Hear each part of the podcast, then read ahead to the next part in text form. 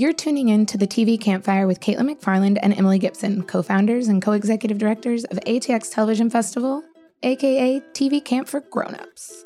This episode is part of our series of special releases recorded live at ATX Season 7.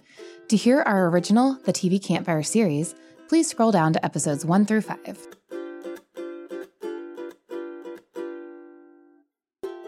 Welcome back to the TV Campfire. This week, we're bringing you another topical conversation, this time presented with Hollywood Health and Society as part of the Syndication Project track at ATX Season 7. In case you're just joining us, the Syndication Project is ATX's official foundation that focuses on advocacy and awareness through storytelling, which often means partnering with incredible organizations like this one, who provide the industry with resources and research across a wide array of topics. And the fact that Hollywood Health and Society is part of the Norman Lear Center is even more appropriate for this conversation because, fun fact, Emily, I think it's fun that in the title, TV's Abortion Dilemma, it's actually referencing back to the 1972 episode of Maude that Norman created called Maude's Dilemma that brought the issue of abortion into TV viewers' living rooms for the very first time. You know, not a lot of people could have done that, especially in 1972 but it is Norman Lear. He's pretty much capable of anything. Also, another fun fact he's an ATX awardee. He's the best. Uh, almost 50 years later, networks and studios, for some reason, are still struggling with how to depict these stories about reproductive health, choice, and most specifically, abortion. So, we wanted to discuss why that is. Why is it still so hard for shows to tackle these storylines in an honest way or even have the discussion regardless of the outcome? We had some really grand plans for this uh, panel. People were very excited to speak on it. There's a lot of shows tackling it right now. But in the end, we had two lone soldiers in the best way possible uh, Mauricio Mota, the executive producer of East Los High, and Rina Mimoun, executive producer of Everwood, along with many, many other things. She is amazing. Um, and they were more than ready to dig into that discussion. And you'll hear why they're feeling so strongly about keeping this in the mainstream.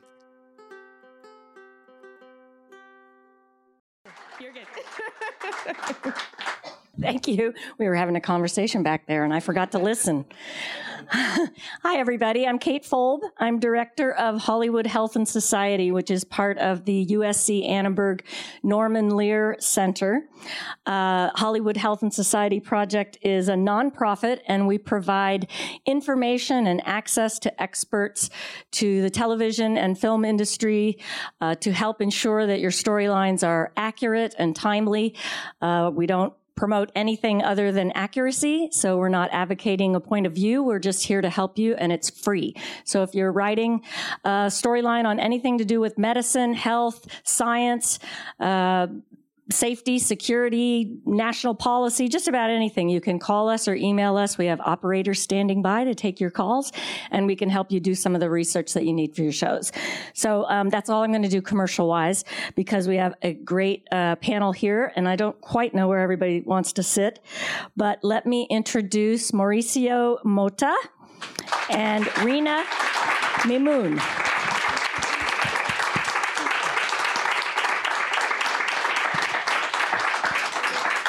Yeah, I don't know. I don't know. Where do you want to sit? I don't know. Rina, come. I don't know. I don't know. Like, why don't you guys? But if I sit over here, I feel like I'm really far away. But this maybe is okay. Here. That was great. Like my body Oh, hair choice, my- and the guy says I'm- comes first. Okay. And it, yes. it says it says I'm supposed to sit here. So okay. All right. Anyway. Hi. um, before we get to talking uh, specifically about uh, your work and the topic, I just wanted to give some information about how abortion is depicted on TV today.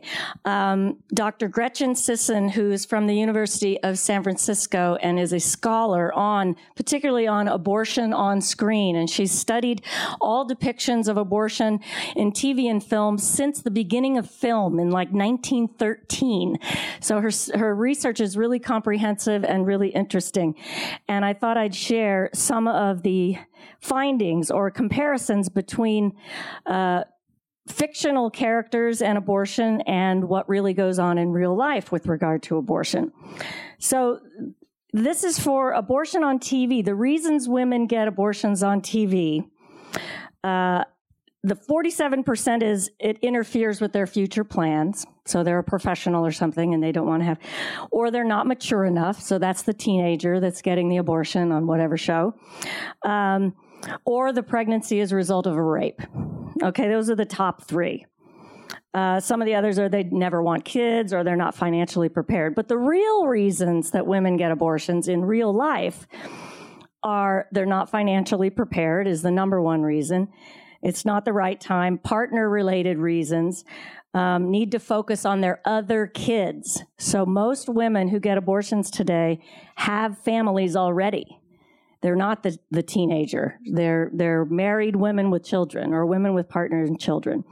Um, so it's very different from how it's depicted. Um, also, uh, on TV, women getting abortions are whiter, younger, and wealthier than they are in real life. That is on all TV. We're whiter, Right. wealthier, we're, we're more attractive on television. Yeah, that's true. Skinnier. true. Yeah, skinnier. right, right, right. Um, so most women that get abortions on TV are white. In reality, most are of color. And there are two times as many teens getting abortions on TV than in real life. So this is just all kind of about one in four women. This is in reality. About one in four women has an abortion before the age of 45 in the U.S. So this is a very common procedure. This is not necessarily an angst-ridden, melodramatic experience for many, many women, um, and one in four. So we could go around the room, and there's a few guys here, but anyway.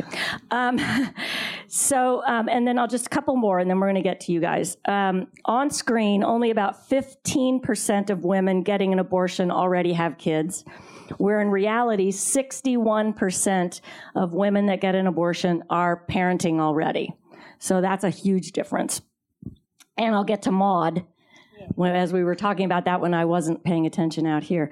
Um, real life complications from abortion are about 2%.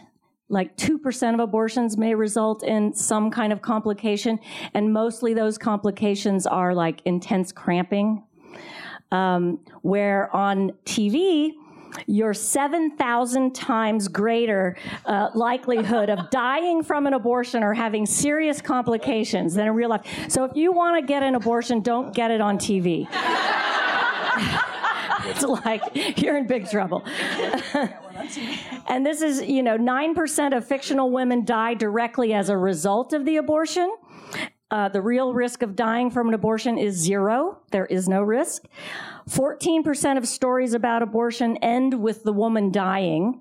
Um, not necessarily from the abortion, but she'll get murdered or she commits suicide or some other kind of, you know, fictional punishment uh, is um, associated with it. So that's just some interesting sort of, you know, uh, comparisons about how TV which I make my I have made my career working with, um, but can get it really wrong when it comes to abortion. I mean, we've done so many great things in terms of medicine, depictions of medicine and other kinds of reproductive health seem to be depicted pretty accurately, but we're still missing. Um, and I could say a few things about pregnancy and delivery, but oh, that's another panel. Um, but abortion, we still have a ways to go. So I'm going to turn to Rina. Um, Everwood. Yes. So uh, amazing show, fabulous. My first TV abortion. there you go. And you didn't die. She didn't die. She became a really famous movie star, actually, Kate Mara. She did quite well for herself. Well, yeah. there you go. See, run out, ladies. Anybody who hasn't. but yeah, it was. Um, you know, I think we. It's funny. The last time I talked about, well, we spoke about this uh, at another panel, but last time I was in Austin was with the ATX festival was for Everwood and we did sort of touch upon that time briefly when we did that panel because it was it was just an extraordinary experience sort of going through the process of trying to get that episode on the air and it was it was really a process of first they didn't want us to tell the story at all and it was Greg saying, "Well, we'll just write the script," and then we wrote the script, and they said, "Okay, this the script's fine, but um, we're not going to shoot it."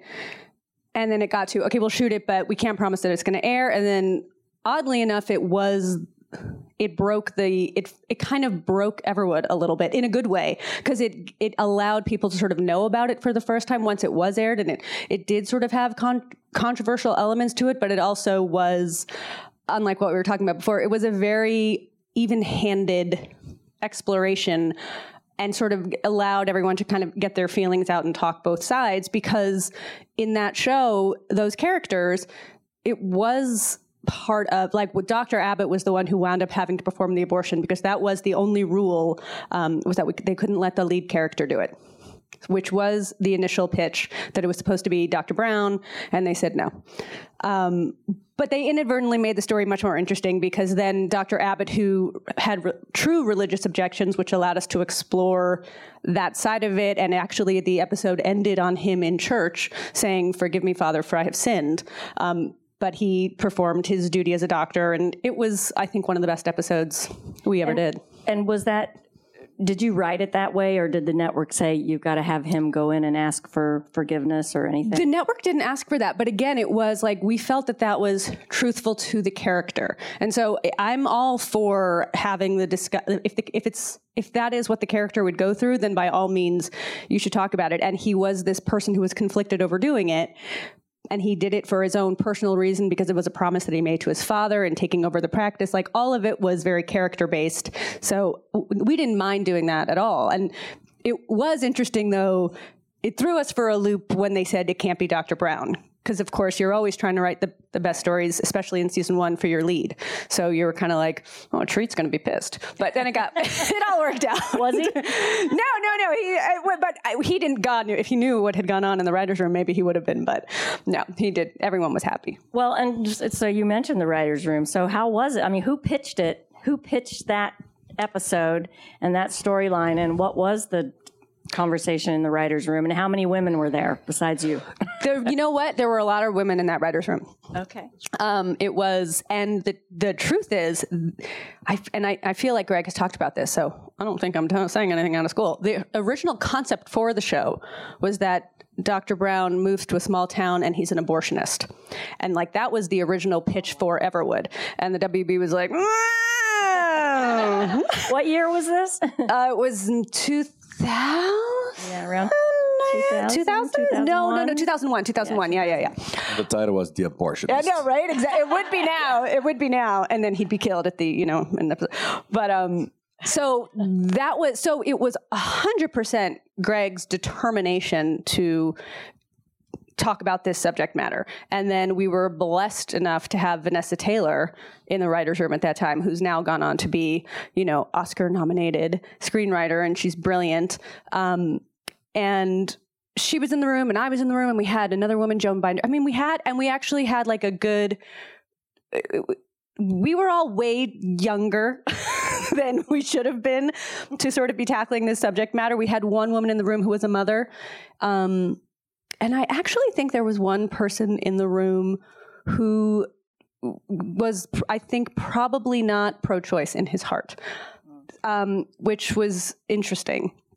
Um, but it was it was a good room. It was a well balanced room. We were psyched.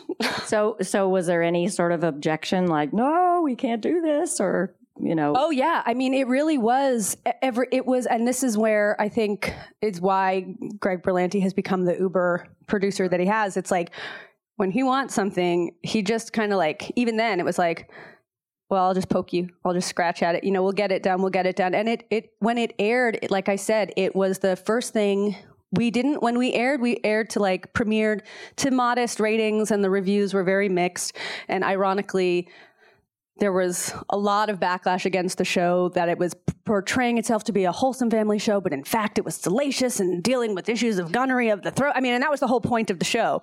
But um, so it, w- but there, we also got a lot of slack for having uh, a little earnestness. Too much. We just it wasn't p- perfectly reviewed, and this episode p- but put a lot of reviews back in the papers, the papers, you know, because it was pre-Twitter. papers, 2001. It was there were newspapers and magazines, um, and people talked about the show again for the first time as saying, "Oh wait, it actually you should we maybe we all should give this show a second look and second season our ratings and this was it was episode 20 that was the other thing i remember about it the title was episode 20 because um, we couldn't title it couldn't say the abortion episode yeah it, it's like i think we didn't know what to call it so we called it episode 20 and so it was at the end our second season our ratings kicked up right on That's great. yeah so mauricio tell us i mean east los high Yeah. tell me about the mission when you guys set out to write East Los High and create it? Like, what was your purpose? Because it was a little different than just, hey, let's entertain people. Yeah, I think that, uh, and again, kudos to Katie, Carlos, and Kathleen, the creative masterminds behind East Los High.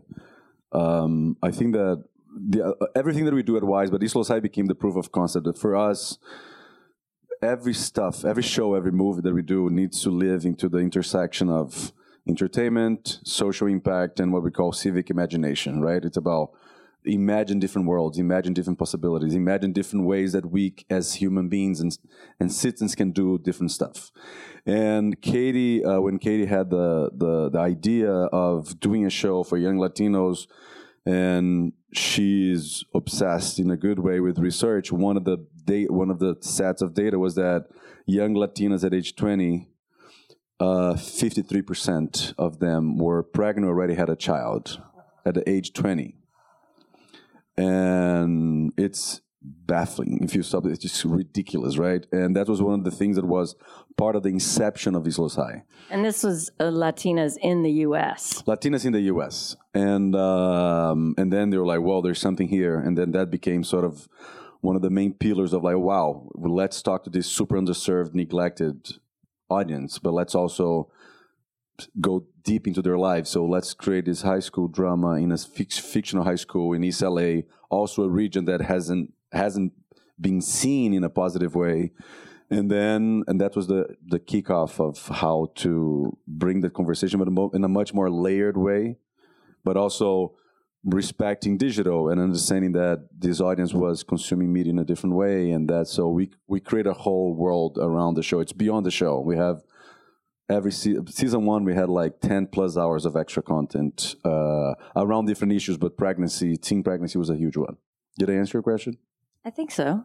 Um, um, well, let's get to abortion. So you did a lot of reproductive health Yeah. kinds of storylines, and um, and I think you had two over the course of the four seasons and the and the final movie, two storylines around abortion. Right? Is that right? yeah i th- I, I need to Maybe go Maybe more than two? yeah i think we had i think that for us it was it's a it's a very good question kate because i think that for us it was really important to again because we do stuff always from the systemic point of view right it's very important to talk about abortion, but it's important to talk about the systemic things related to abortion.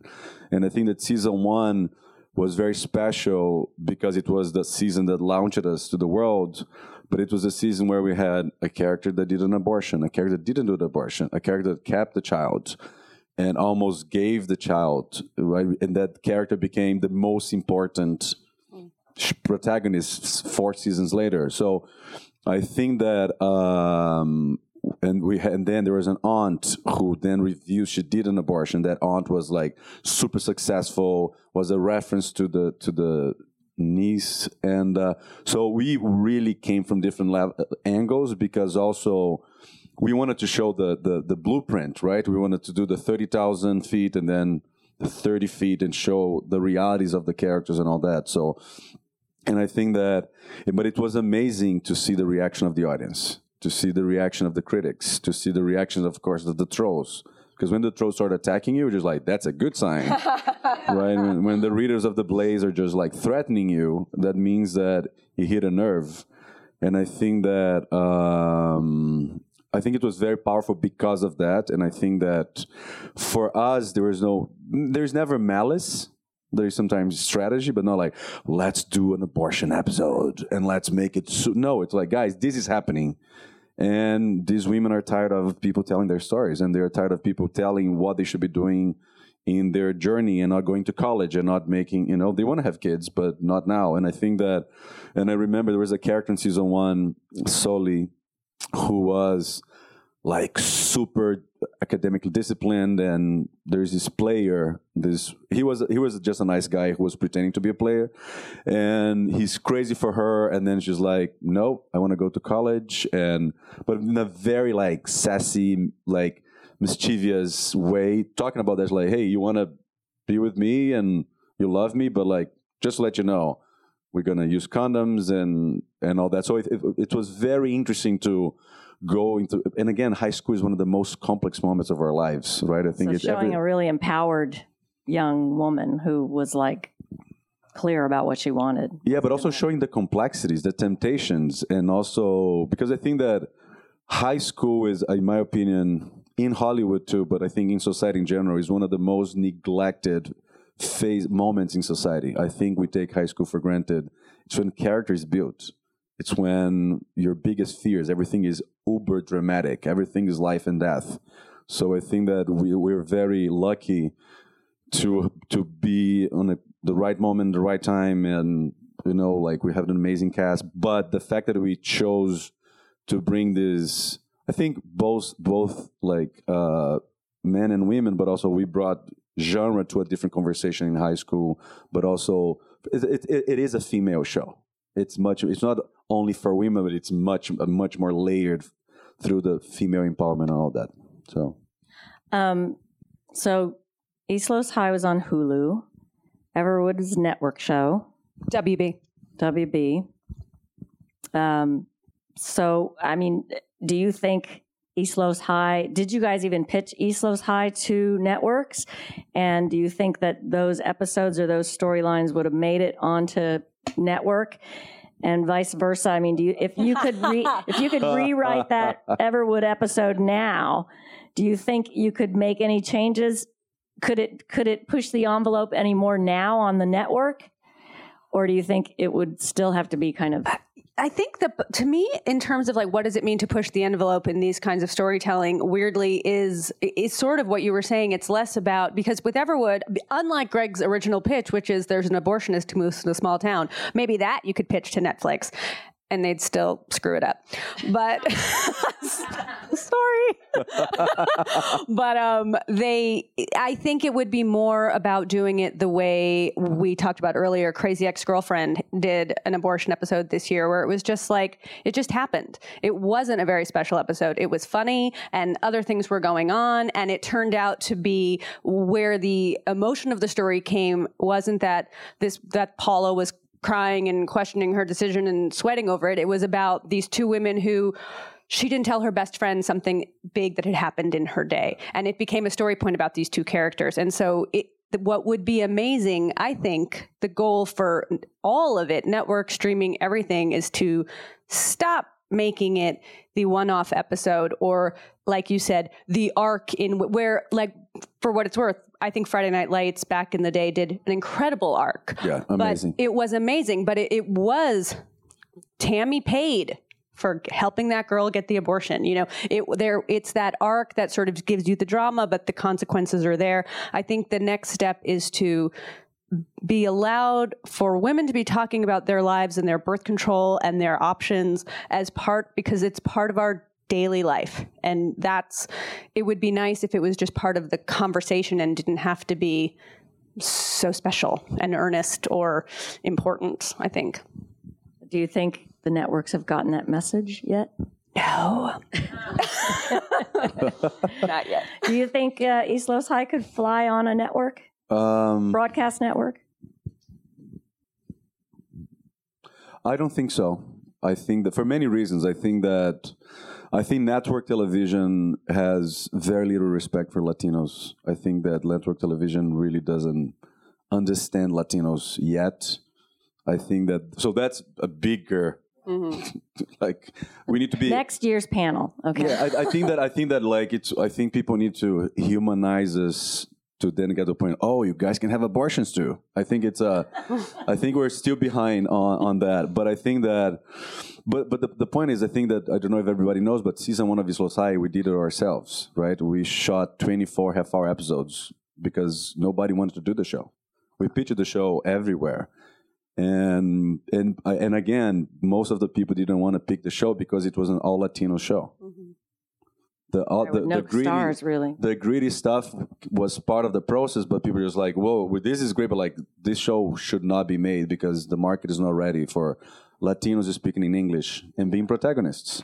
So, um, but I think network television definitely not. Um, I think that, um, and I think that because we did the way we did, I think that um, because I think Hulu was a great partner to say like, wow, this is but we're streaming, so let's put it out there. It was the beginning of streaming. It was us, Orange and New Black, and House of Cards, like the first Wow. fully Streaming streaming, shows, yeah. shows, and I think that that helped us too. I think that also, if East Los High was launching on network television, let's say someone said, "Wow, great, let's do it," the show would have died. I think that if we were released in a traditional way, just as a teen drama, probably the marketing was not going to be big because it was a Latino show, and um, so I think it was a good, like a lot of serendipity and you know right place in the right time the right people. There was a latino executive hulu who was crazy about it. Was an asian american executive who was his boss his boss like wow this is huge Uh, so the, the, all those factors helped. But um but yeah i think it's uh it's uh the, the network television thing and again but then you have shonda rhimes right so like yeah i'm gonna put olivia pope going to a planned parenthood clinic with a special special a special agent, and she's going to do an abortion of the kid of the president. But then it's Shonda Rhimes, and I think that, and I think that uh, it's interesting that uh, you, what you said, Rina, because uh, Greg Berlanti, Shonda Rhimes, um, what is the other guy from FX? Ryan Murphy. Ryan Murphy, why these guys are making 200, 300 million dollar deals? Because they are reading culture and they are understanding that there's the fringe is not the fringe. The people that belong to the fringe are not the fringe. We are mainstream. We're all a plural society. So I think that, um, and coincidentally, most of them are very, uh, very normal about the fact that guys stop controlling women, let them do whatever they want, and I think that that's uh, and I think that that's the main th- what I've been talking here, right? It's about controlling women. Abortion is just one of the facets of society's search for controlling women. I think it's Yeah. Well, um, so not to put every Latino in a box, but uh, a, a large percentage, I would say, of the Latino community in the U.S. Um, are Catholic or some kind of Christian. Yeah. Did you get backlash from the Latino community in the U.S. about not only, uh, well, certainly the abortion storylines, but some of the other storylines as well? I think we didn't have. I think we didn't have backlash. I think that we again because we were very we were layered, right? We had the mother who was you know we we we brought all the angles. We brought religion to the conversation, right? I think that I think that we need to understand that I th- um, we had a when we were having another panel about the power dynamics in Hollywood. We are making empathy machines. Someone mentioned empathy machines, and I think that if you good storytelling, you bring out the angles, but not all the angles. Just like, oh, I need to do this episode for the blue collar. No, we need which you keep doing. That's why Roseanne happened. Just like we need to serve the blue collar audience. So like really, have been serving the blue collar audience for hundred years. So we really need one more show. So I think that it's about bringing those angles because the real water cooler conversation, you know, has to be also at the church. Has to be at you want that converse. There's there's so much culture happening in churches. If you're if you're ignoring that crowd, if you're not inserting their lives in their story, so we brought all those angles, religion one of them. So I think that, and I think people are so relieved to see themselves. Right? We had the hashtag "I grew up like this" when East Los High exploded all over the U.S. because it was like, whoa, I finally am seeing myself. I'm seeing my mother, my grandmother, my father, my friends from school, and all that. So we didn't have much uh, backlash. We had backlash more from people that had nothing to do with like that demographic because they want to control us too. So it's okay. Yeah. well, and Rina, other shows, mistresses, did you have an abortion storyline on that? You I, could I- have if I- you didn't. by the way, I kind of can't believe that we didn't. Um, You did it? we didn't. I, I'm literally, I'm going through. Shame on I you. did- Shame I, on you. I know. Well, let me tell you. Where's, by the way, Mistresses got no love at my panel yesterday, so I can't even imagine. I don't. Here's the thing. well, you've been on a lot of shows. I've been so- on a lot of shows, but Mistresses was would have been a really perfect opportunity. And actually, I do remember because um, we so there's this amazing woman, Marisa Nightingale, which is actually how we met many years ago. And She's amazing. sh- uh, like a lot of her what she does is sort of again it's n- very nonpartisan non-political and it's about just bringing the notion of it's not even abortion it birth control bringing the notion of birth control onto television and again normalizing it and making it something that we see. So i remember she came into our writers room early on and it did force us to write in stage directions that all these women would of course be taking birth control. They're mistresses and they have a lot of you know, yeah. So we did, we did that. I remember very much like we once once she came in and sort of put it to my attention. We made a point of showing, you know, our girls taking the pill and having condoms falling out of their bag, and that that was just something that they were armed and protecting themselves. And when it came to, uh, we got to one storyline where there was one unplanned pregnancy that happened and the no we did do the character did say abortion was abortion was on the table so i can only say we succeeded slightly in that it was brought up as one of the obvious options to her but because of where the storyline was it was very melodramatic she kept the baby for all sorts of crazy reasons and Which, ser- which serves the narrative. it served the narrative. It was a summer soap.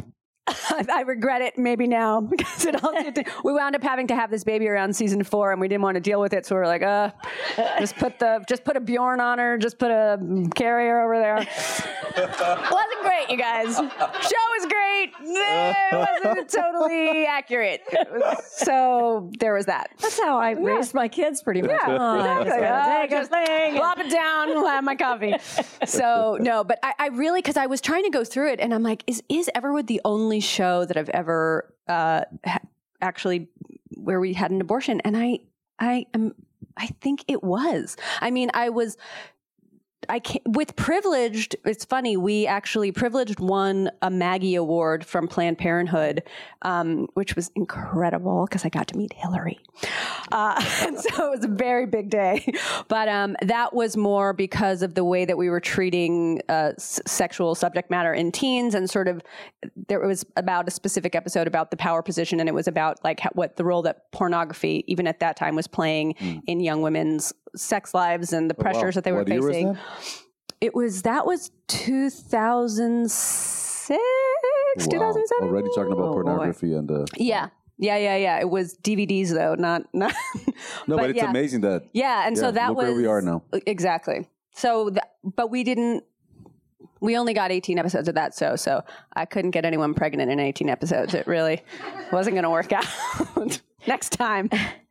Um, well, and so this is for both of you. I mean, is that, do you think there are fewer abortion stories uh, because there are fewer women in the writers' room? So that, I- mean, I've spoken to, I, I've started interviewing um, producers and writers and I'll get to you guys later, um, just on this issue. And, and a lot of the male writers, showrunners, executive producers that I've talked to have said something along the lines of, well, I don't bring it up in the room because I feel like I'm not in a position to. It's a woman's story.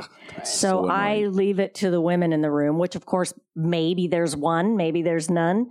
But do you think that's, do you think it, I, I mean, I know also, uh, I, I talked to Liz Flahive about Glow at one point, and she said actually the abortion episode that they did was written by the one guy on their writer oh, team, on their writer. Yeah. So I thought that was interesting, but I'm just curious. Do you think more women in the room? Why are men, you know, do men feel like I don't want to do I- it? It's not my Can area. I jump on that? Yeah, yeah, yeah. That story drives me. That what you just said. It drives me insane. Like I don't feel like yeah because mm-hmm. women the baby comes. It's God, right, that puts the baby in the belly.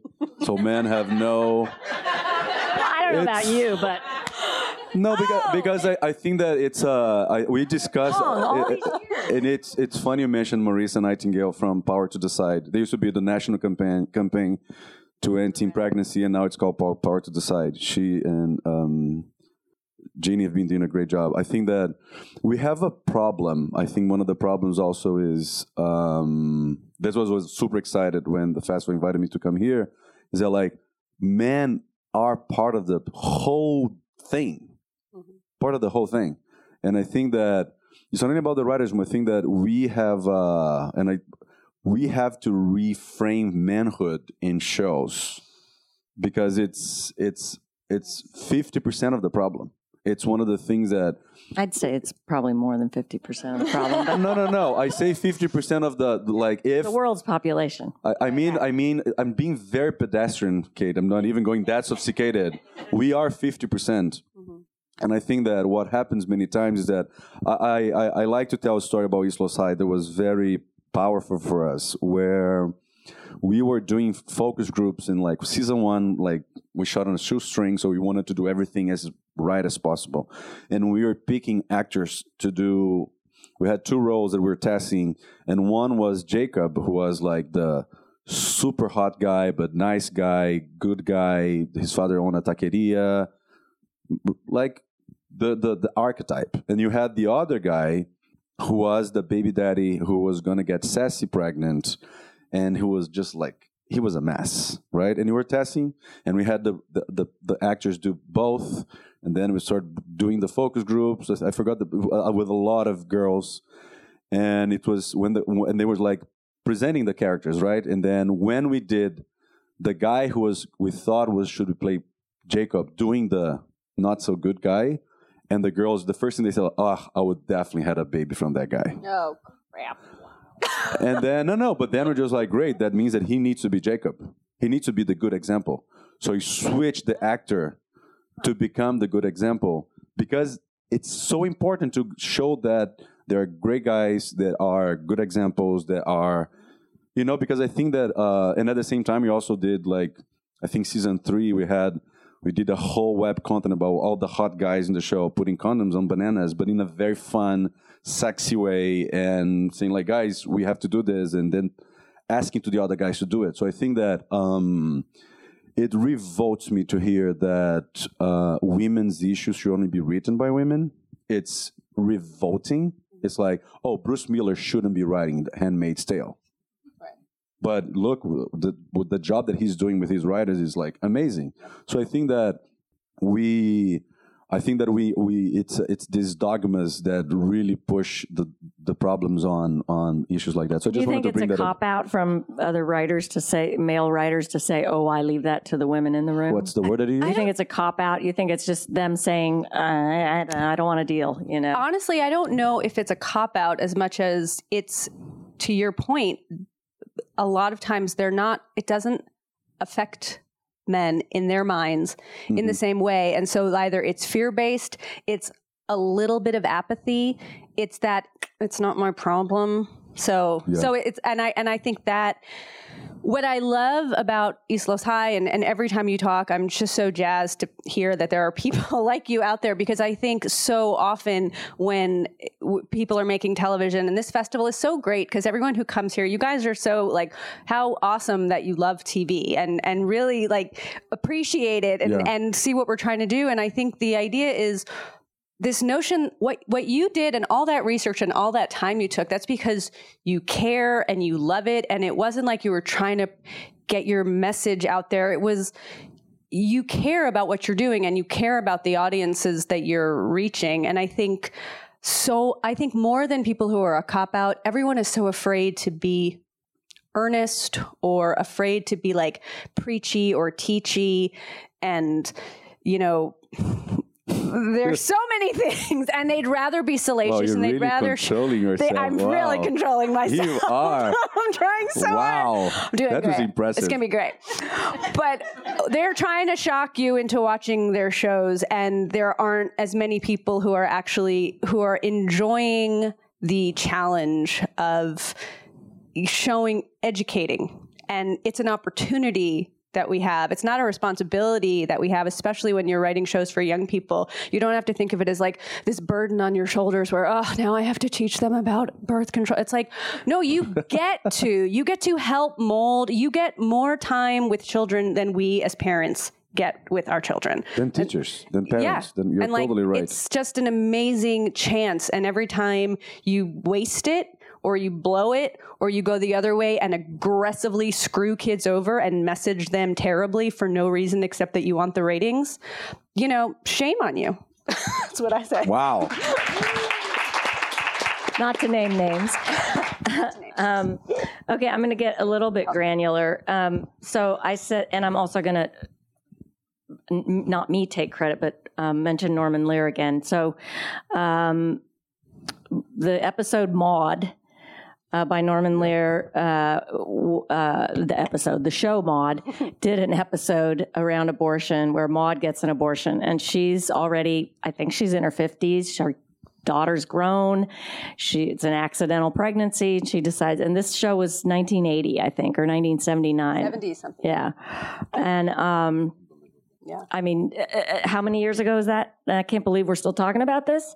Um, but she was really representative of, as I said, most women that get abortions today are parents. They already have.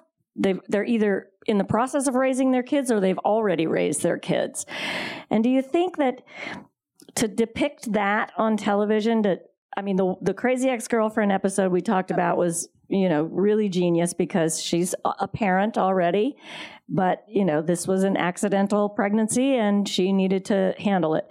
Um, but do you think there's like a squeamishness of oh, we can't show a woman who's raising children also have an abortion. Do you think there's like that sort of, I- I don't know, I'm getting granular about sort of the psychology behind it all, but I'm just curious.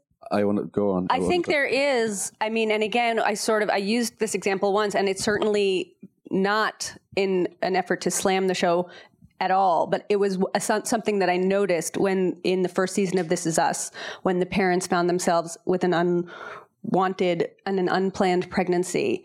I really was surprised that the concept of an abortion never was brought up in the episode. And again, because based on the way that they had shown me who those characters were at the beginning of the year, they didn't seem to be led in any religious way. It didn't, it felt the show, if anything, was is a really like sophisticated drama and it's exploring a lot of issues. And I was like, wow, what a what a bizarrely missed opportunity.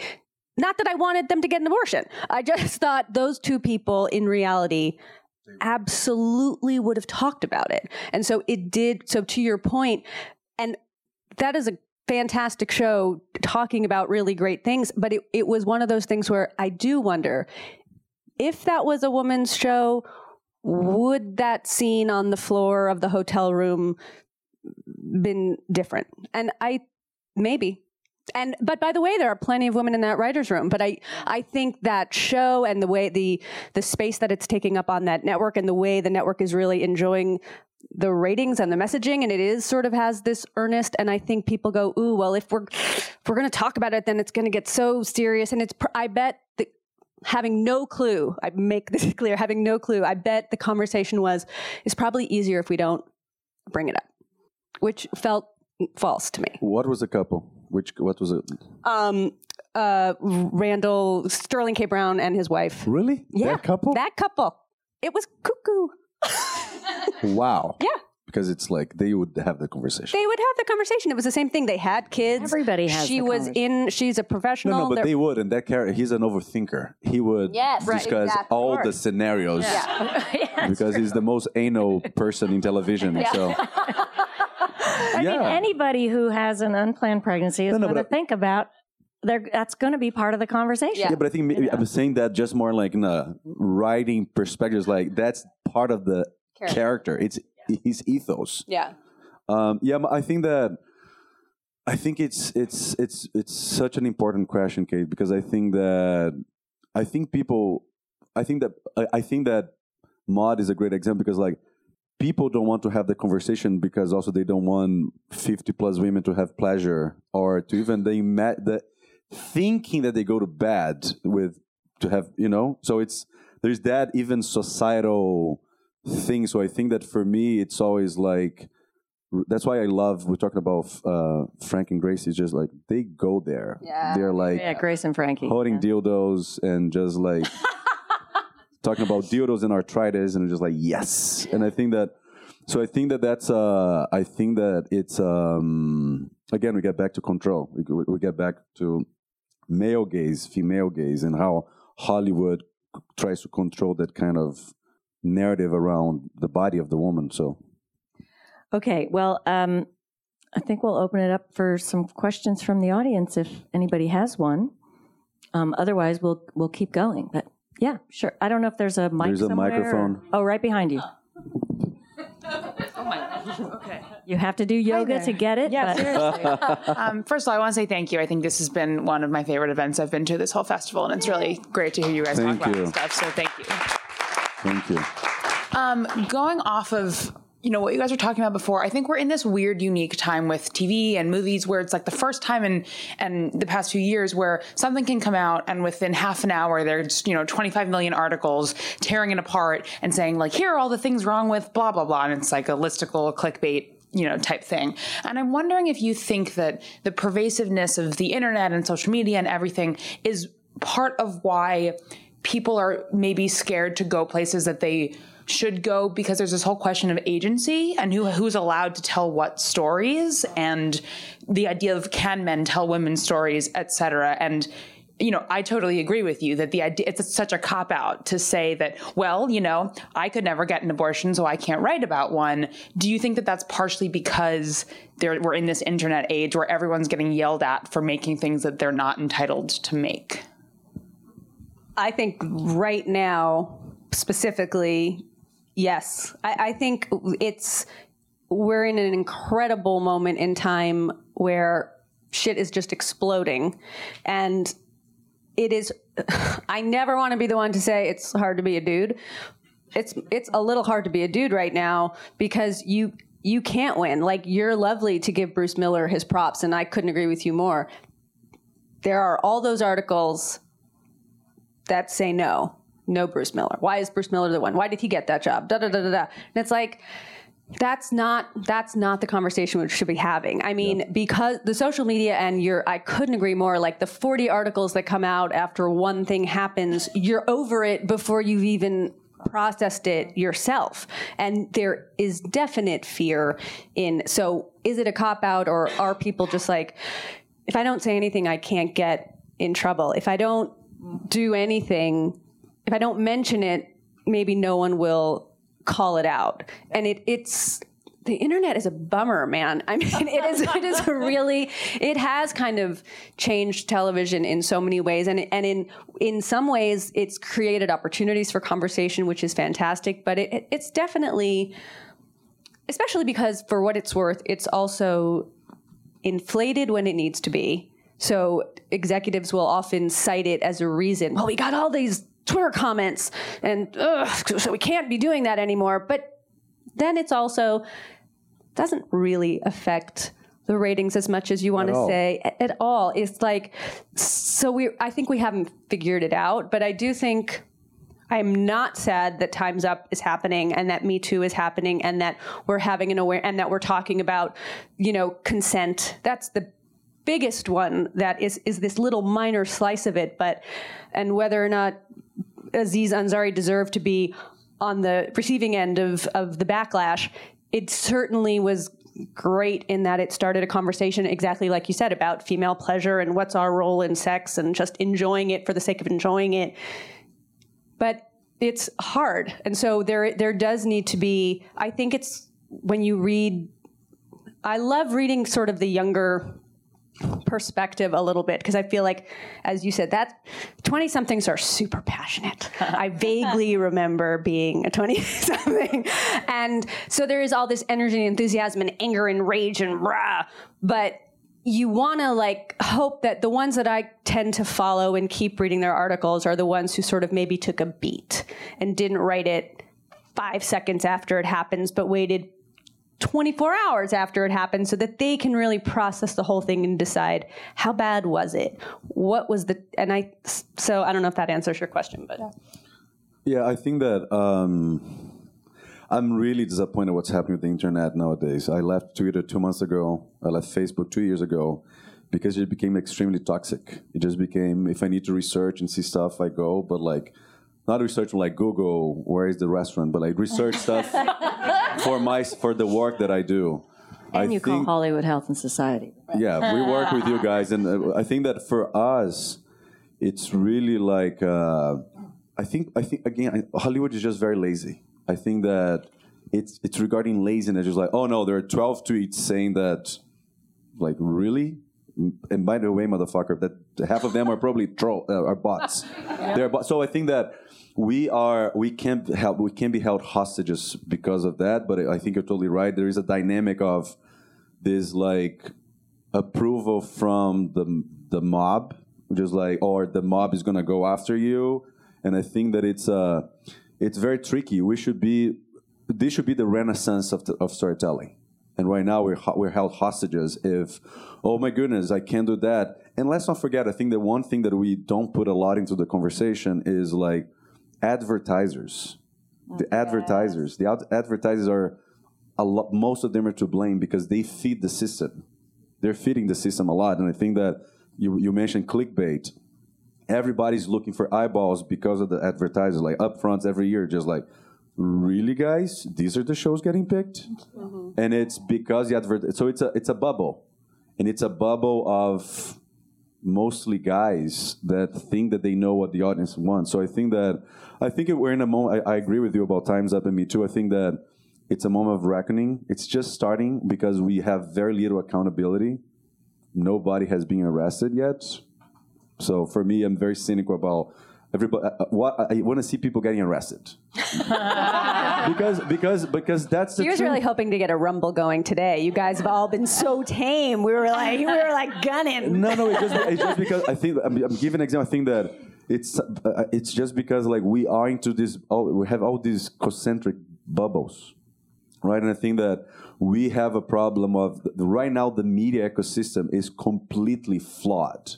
It's completely flawed. Like how many times you pitched a show or that show got picked or canceled because of the whole 18 to 49, Oh, which is like really guys, people 18 year. I'd never seen very rare shows that an 18 year old and a 49 year old like. I never understood that But we still do the shows. 18 to 49, they're gonna love this.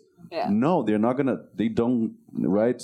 And I think that also there is. We have all these these fallacies and also these these lies, which is like, and kudos to Twitter. Just like Twitter doesn't affect ratings at all, guys. Twitter doesn't affect ratings at all. Facebook doesn't affect ratings at all. It's all a machine to put money and then, you know, like you can buy followers. So I think that it's, uh, but it's tricky. I think that we we are holding ourselves hostages of the whole situation, and we need to change. So Sorry, I saw someone raise their hand back there, but. Go ahead. Can you come to the? I'm sorry, just I think they're recording. It's the producing side of me, just like. And ignore the fact that I have a volunteer shirt on. Um, I wanted to ask um, what levers um, of change do you have beyond the writer's room to change networks' perceptions about the realities and experiences of women? Beyond the writer's room, did you say?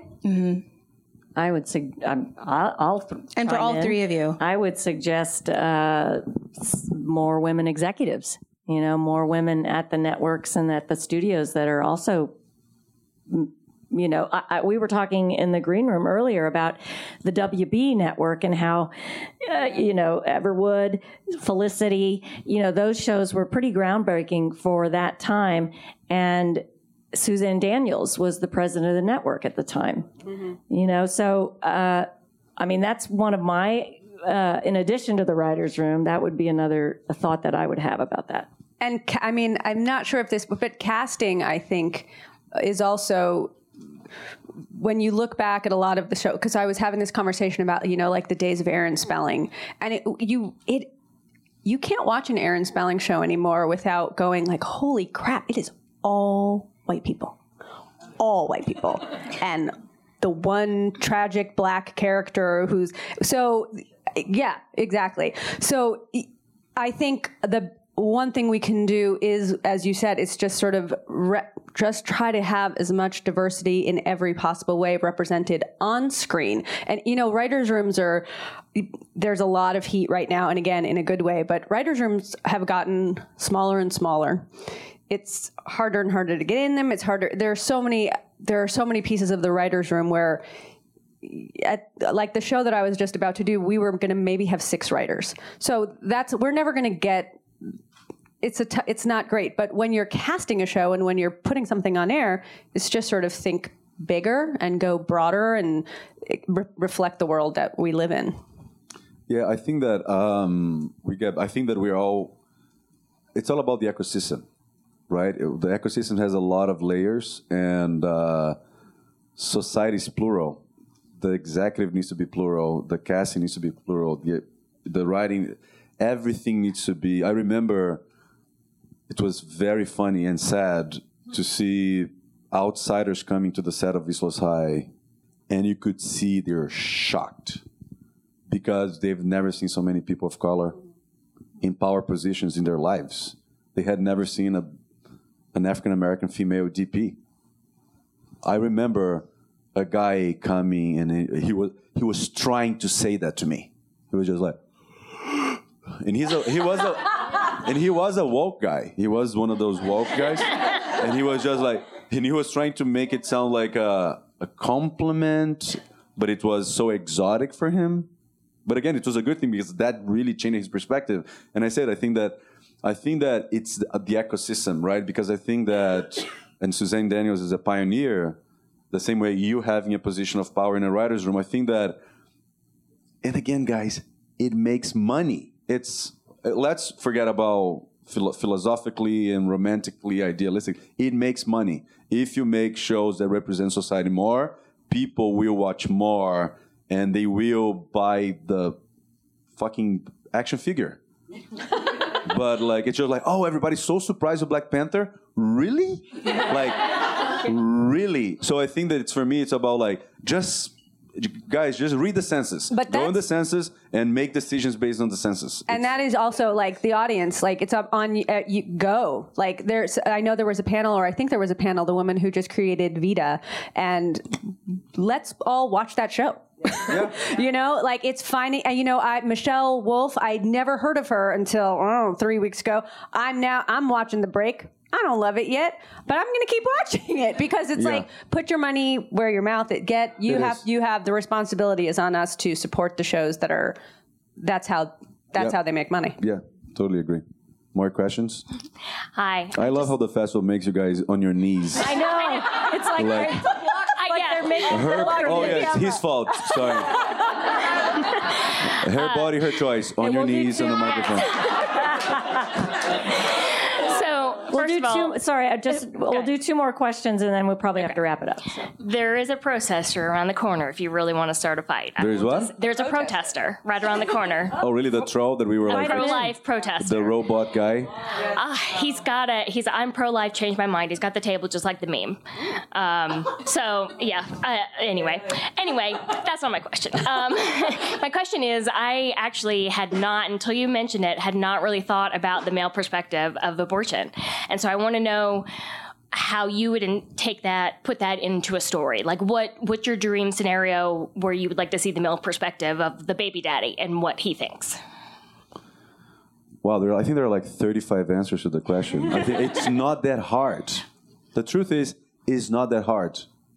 Girls did it, I think. And again, I I, I, I, I remember Oh, yeah, wishing that I loved that episode more, to be honest. But I another Yeah. it was another one where like I have problems with girls, but I have problems with girls, but I and I, I didn't watch the whole series, uh, but I I heard about that episode and I came back for it, and as per usual, Adam Driver was sort of the the most interesting thing about the episode, and I think it was his reaction, and they they included him in it, and his and you maybe wanted to punch him in the face, but it was a good it was a good story that included the male perspective in abortion, and I think it's doing more stuff like that would be helpful. yeah, and that and that happens. I think that that's. Uh, I re- no, I remember the the episode, and he was Great. Yeah. yeah, he really delivered. I think that again, it's not that hard.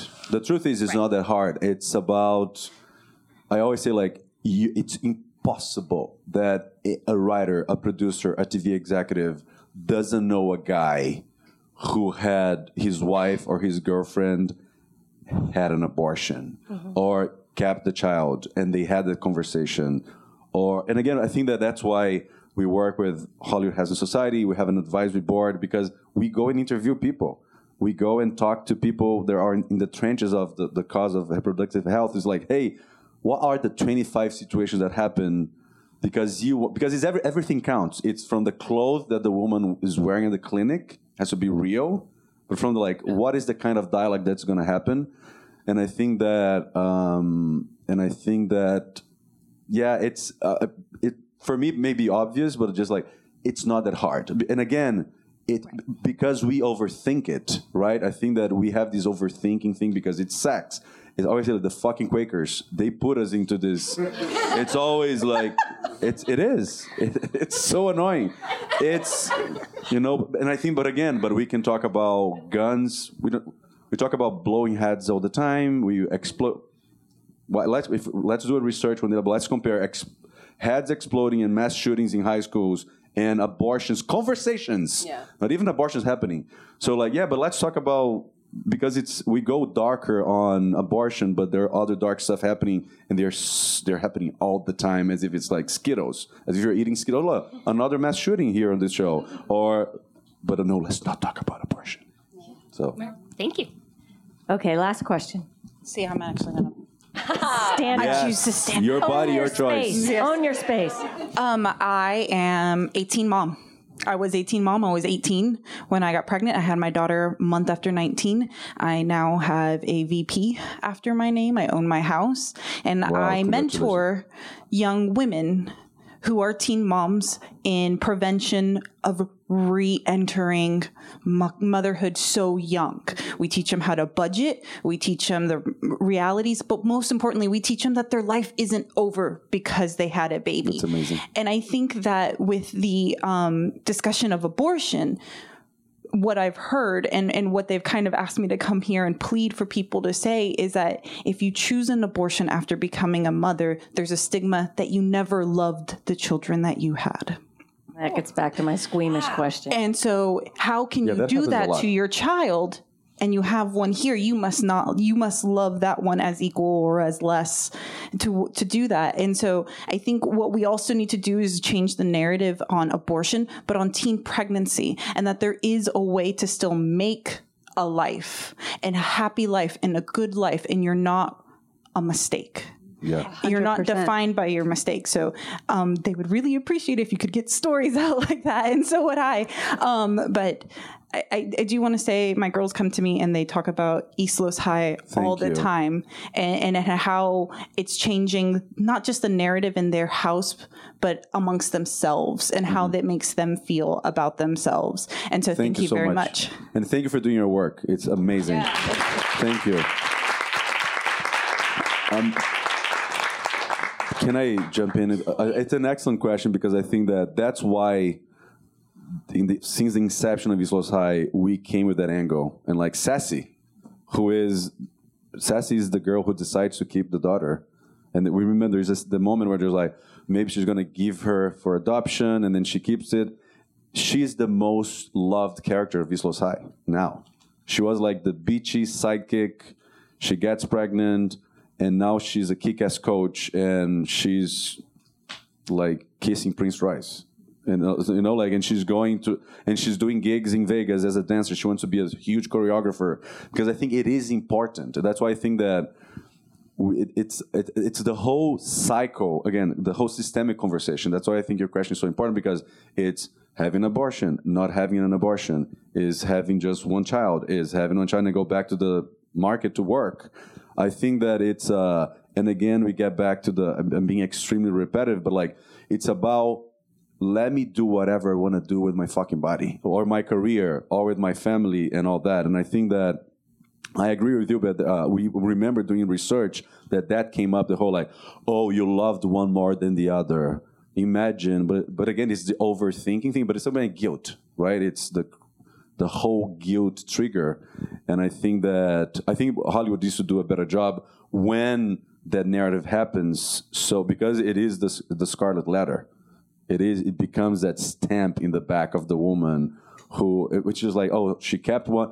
You want her to keep it, and then when she decided not to keep it, so you change the poster girl. Like she was great because she kept it. Oh no, but now she didn't keep it, and then you destroy the woman. And I think Hollywood does that too a lot. So I'm glad you brought it up. I, I did a panel similar to this a, a few months ago, and um, one of the panelists said something about you know abortion is actually kind of boring especially now there's medical abortion you know you it, you just take a couple of pills and you know it, it's not like this huge the abortion part is kind of boring. The barriers to accessing abortion is where the drama is, you know, and there are certain states that will go unnamed right now um, that, you know, women have to travel hundreds of miles and spend the night because it's a 48 hour waiting period and pay, you know, and, and who can do that? You know, so the drama sometimes is really more in the getting the access than it is the actual you know, angst of having the abortion. I just wanted to throw that in. I think we have to wrap up. I'm going to do one last plug. We at Hollywood Health and Society just created a, a animated video, which we just launched. So go to, you can go to our Facebook page. It's called Why Abortion on TV Needs More Choices. And uh, it's an animated piece that features Lucy DeVito and Dr. Willie Parker, and produced by the the production company Life Noggin, who also has a YouTube channel. But it's a really cute little animated video that talks a lot about the the research and the statistics that I gave at the beginning of this. So please go share it, you know, comment, whatever, and let's give a big round of applause to our panel.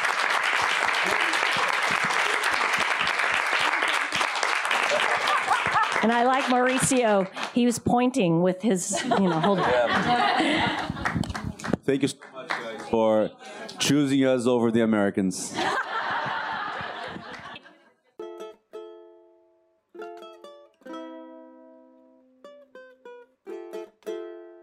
Thank you for joining us around the TV campfire. Stay tuned each Thursday for live releases from the festival, in addition to bonus content and exclusive interviews and new original series coming soon.